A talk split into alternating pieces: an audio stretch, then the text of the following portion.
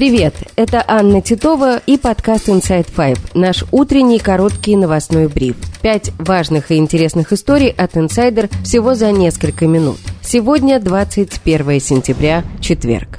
История первая. В результате боевых действий в Нагорном Карабахе погибли по меньшей мере 200 человек. Об этом заявил омбудсмен непризнанной Нагорно-Карабахской республики. По его данным, среди погибших 10 мирных жителей, в том числе пятеро детей, ранения получили более 400 человек. Азербайджан обстреливал территорию Нагорного Карабаха в течение суток в рамках так называемых антитеррористических мероприятий локального характера. Накануне днем стороны объявили о прекращении огня. Армия Нагорного Карабаха будет расформирована. Армянская сторона в этих переговорах участия не принимала. В Азербайджане продолжают утверждать, что мирное население никто не трогает, и если есть погибшие, то это случайные жертвы. Об этом в беседе с инсайдер заявил пресс-секретарь МИД Азербайджана Айхан Гаджизаде. Также он подчеркнул, что армянам, которые живут в Нагорном Карабахе, не стоит бояться этнических чисток и депортаций, но придется реинтегрироваться в азербайджанское общество как гражданам Азербайджана.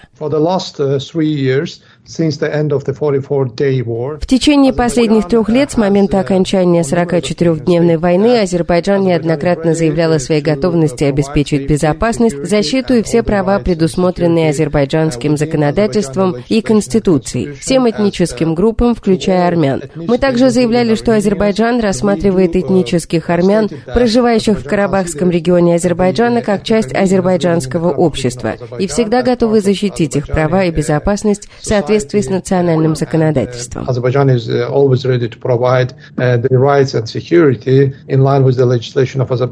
Баку постоянно обещает, что у армян Карабаха будут те же права, что и у граждан Азербайджана. Эти заявления не успокаивают армян, они боятся преследований и арестов. Сегодня, 21 числа, представители Азербайджана и карабахских армян сядут за стол переговоров, если это можно так назвать. В сложившейся ситуации Баку может просто диктовать свои условия и выдвигать ультиматумы.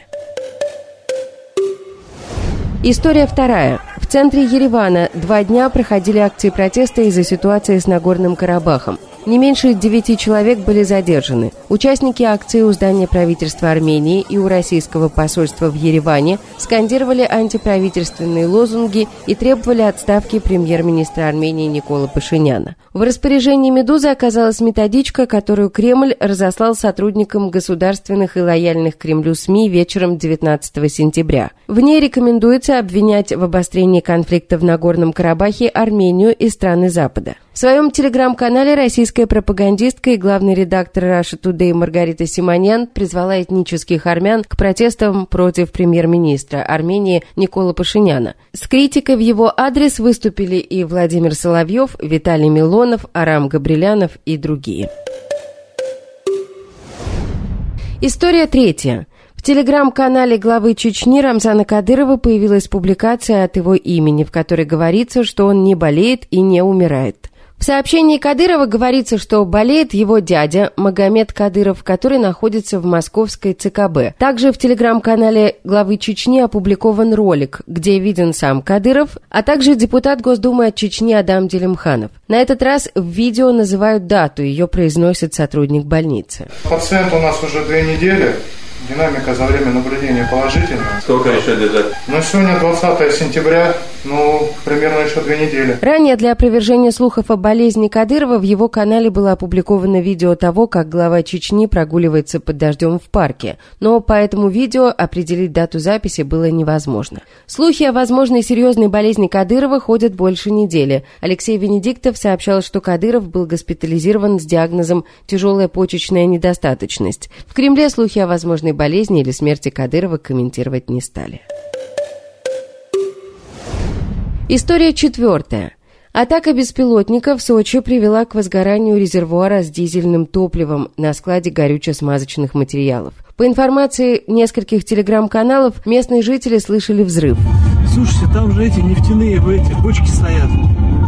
Вон их видно отсюда. Телеграм-канал «Любимый Сочи» публикует замедленное видео, на котором видно, как в цистерну влетает продолговатый объект. После чего начался пожар. Площадь пожара достигла почти 100 квадратных метров. Он был потушен, люди не пострадали.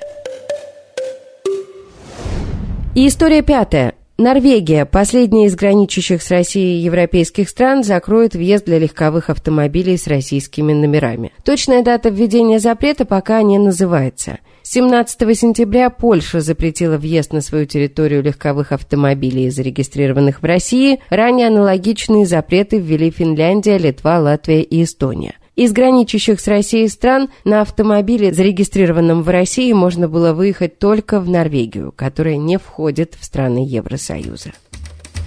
И это все на сегодня. Это был подкаст Inside Five.